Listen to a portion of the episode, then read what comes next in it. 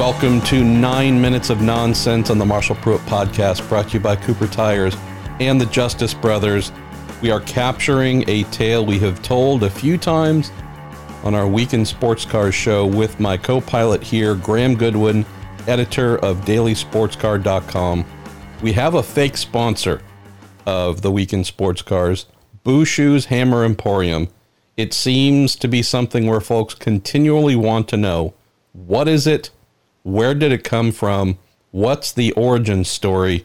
Where should we start on young, old Christophe Bouchut of France, possibly the most hated motor racing driver while on circuit, as told to us by his rivals? Uh, yeah, and repeatedly so, MP, uh, told to us by his rivals.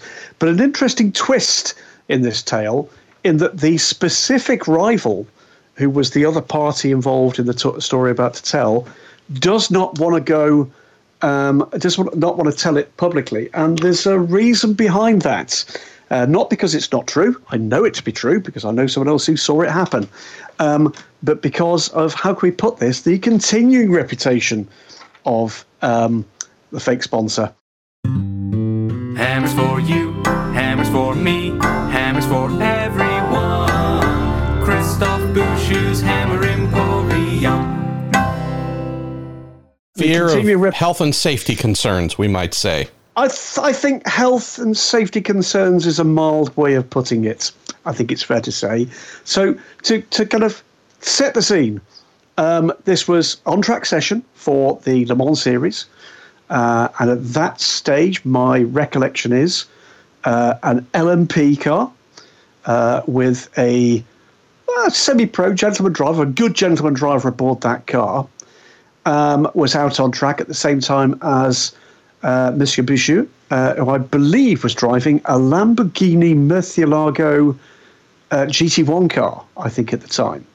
Uh, something happened, and we genuinely don't know what happened on track, but uh, my guess is track space was taken from one or the other. There may well have been international sign language involved uh, at the time, um, and that was that. But uh, the so, stage so, being perfectly set, though, of a yes. pro, a Le Mans winner in a slower GT car, happening upon an older gentleman, less skilled driver in a prototype.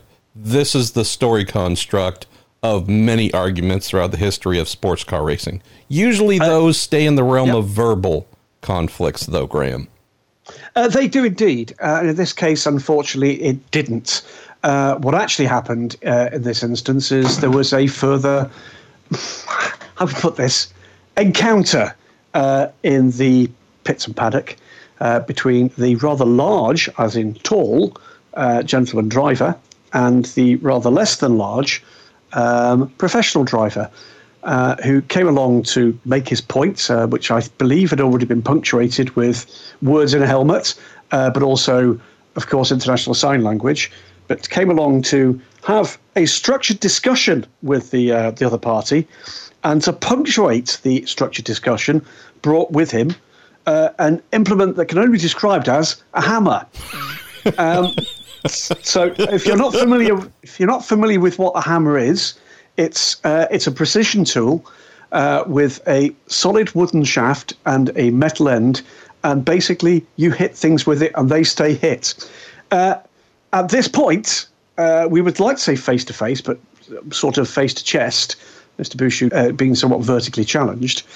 Um, the uh, the other party, not quite as much as a pushover, I think the pro driver expected, offered the advice repeatedly using what we would describe as an Anglo Saxon term that he should off, off, off, at which point he did. Here we have the amazing scenario of the umpteenth driver argument, anger, frustration, something that has boiled over, leading to a need, at least as it's believed by one of the parties, to go down pit lane to tell off the person who did them wrong.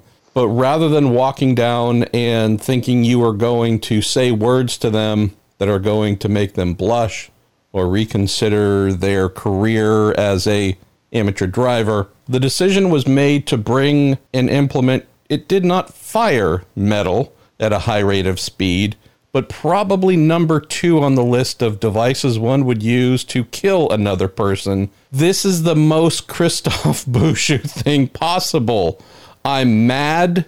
I don't feel as if I adequately got my feelings across while flipping the other guy off, saying a lot of things through my helmet that he wouldn't have heard, but I was unable to sufficiently get my message across on track. So I'm going to hop out of the car, grab a hammer, and run down pit lane to try and intimidate or possibly hit the driver that angered me. And yet, Graham, share with us if we had to guess, what would we put the number at of drivers, mostly of the pro variety, who have wanted to run down pit lane after encounters with Bouchut and hit him with hammers? Oh, the number. The number you'd like, the number of people who would like to do it in reverse. All of them. Um, I think it's fair to say um, he's not got a great reputation in the paddock. I'm afraid. Um, you know, uh, very rapid indeed. Uh, Christophe Bouchut has, by the way, the best nickname um, offered by no none other than uh, Jean-Marc Gounon, um, a contemporary, of course, in all sorts of machinery. Uh, but it's such a good nickname. I can't say it on the family on a family show like this uh, because it does include the worst word in the world. Um, can we is, can we spell parts most of it without? I could tell you it is it is and it it translates beautifully. It is the worst word in the world. Who is fast? Would that worst world rhyme with punt? It, it might. I think not highly regarded would by his peers would be would be the would be the adequate response here. I've always found him completely charming myself. Considering some of the ties he is alleged to have to uh, worlds that would be under, um, yes, we're going to tread lightly uh, as not to be in the receiving end of hammers and more so let's close, Graham, in the last one minute that we have for this episode on how we've come up with Bouchut's Hammer Emporium as our favorite fake sponsor of the Week In Sports Cars. And how did we end up with an actual jingle from one of our listeners? Uh, I think it's like this. There, it's folklore, isn't it? It's folklore of the motorsport sort. And at some point, it's going to be somebody else. But for right now, it is our favourite paddock stalking horse. It is the Le Mans winning, very French, fairly small, uh, very rapid um, until very recently, uh, Christophe Bouchut, that uh, does receive that kind of accolade from the Week In Sports Cars listenership and from our fabulous friend. Uh, it was Andrew Backer, wasn't it, that did our uh, our uh, our jingle for us. Hammers for you, hammers for me, hammers for everyone. Christophe Bouchut's Hammer Emporium. Fabulous. What can you say?